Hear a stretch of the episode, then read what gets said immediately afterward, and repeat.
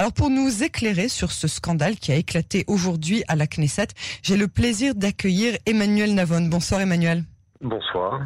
Merci d'avoir accepté d'être l'invité de notre journal. Vous êtes politologue, auteur et expert en politique étrangère et vous enseignez par ailleurs à l'université de Tel Aviv et au centre interdisciplinaire euh, d'Herzliya. Alors, plus tard dans l'après-midi et après avoir revu la vidéo de l'événement, un peu comme un match de foot, le président de la Knesset, Yariv Levin, et son vice-président Mansour Abbas ont publié un communiqué commun affirmant qu'il était correct d'avoir annulé le premier vote. Donc, finalement, est-ce que c'est beaucoup de bruit pour rien, à votre avis? Je pense qu'il y a beaucoup de sensibilités qui sont impliquées dans cet euh, événement, dans la mesure où, euh, sur le plan purement technique ou, technique ou juridique, pardon, il est possible que l'avis du conseiller juridique de la Knesset soit confirme, soit infirme la validité de l'annulation du vote. Mais il est évident qu'au-delà des technicalités, il y a d'abord le précédent d'une annulation euh, et puis surtout le fait qu'il s'agit d'un sujet très sensible, la question euh, de, de, de, de, la responsabilité ou non du Premier ministre dans l'affaire euh, des sous-marins. Et je pense que le fait que le Premier ministre fasse tout pour empêcher l'établissement d'une commission parlementaire à ce sujet indique quelque chose. Si le Premier ministre n'avait rien à cacher, il ne ferait pas tout pour empêcher l'établissement euh, d'une commission euh, parlementaire. Alors vous parliez de, de problèmes de procédure. On est en train d'examiner si Mickey Zohar, en tant que chef de la, de la coalition uniquement, et donc pas en tant que membre du gouvernement, avait en fait le droit de demander que le vote soit nominatif. Il me semble qu'il devait obtenir au moins 15 euh, signatures d'autres parlementaires pour cela. Et on, vérifie, on vérifie aussi si le vote a été annulé euh, selon le règlement. Qu'est-ce qu'on doit en penser de tout ça?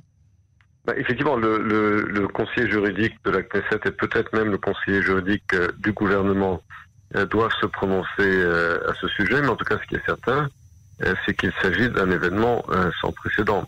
L'annulation d'un vote par le président de la Knesset qui n'était pas lui-même présent pendant le vote, puisque le, le, vote était présidé par un de ses présidents, ce serait effectivement quelque chose de, de, sans précédent, mais il faut d'abord évidemment attendre la, la vie euh, du conseil juridique de, de la Knesset. Donc c'est donc la première fois que ce genre euh, d'événement arrive au Parlement israélien. C'est ce que vous nous confirmez. C'est ce que euh, le chef de l'opposition Yair Lapid disait aussi. En tout cas, c'était une scène assez dérangeante à regarder. symboliquement, en tout cas, est-ce qu'il n'y a pas quelque chose Moi, moi, en voyant les images, je me suis demandé si si on n'allait pas en venir aux mains comme dans certains pays d'Asie où on voit souvent les députés en train de se de d'en venir au point. Est-ce que vraiment on a on a ressenti aujourd'hui une espèce de gêne en voyant les députés réagir de cette façon? On sent que le climat euh, politique en Israël est de plus en plus euh, tendu, de plus en plus empoisonné, pas seulement euh, dans ce cas précis du vote qui a eu lieu aujourd'hui, mais je pense que d'une manière générale, l'ambiance politique en Israël est de plus en plus polluée et tendue autour de l'instabilité politique, autour du de la façon dont ce gouvernement ne fonctionne pas, ne fait pas passer de budget, euh, où tout euh, tourne autour du Premier ministre, est-ce qu'on est pour lui ou contre lui. Donc l'ambiance politique est très très délétère euh, en Israël. je pense que c'est sans précédent d'ailleurs dans, l'histoire du, pays d'avoir une telle violence politique dans l'air et est absolument indispensable de, sortir de ce système, enfin en tout cas de cette tension politique très très délétère. Alors vous parlez d'une tension politique, est-ce que vous pensez que la solution à cette situation, c'est aujourd'hui d'aller vers un nouveau scrutin?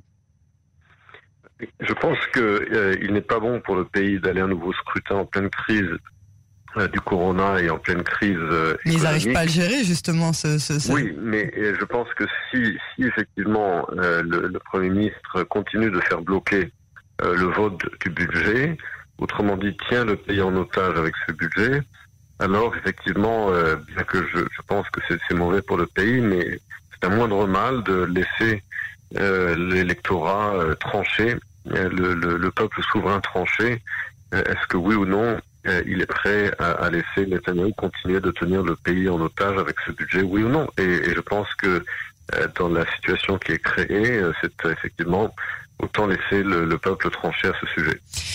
Alors, si je vous suis, euh, on a eu trois scrutins en un an et demi. À chaque fois, on a obtenu les mêmes résultats. Est-ce que vous pensez que, alors là, c'est vraiment de la spéculation, mais on va quand même essayer, si vous êtes d'accord avec moi.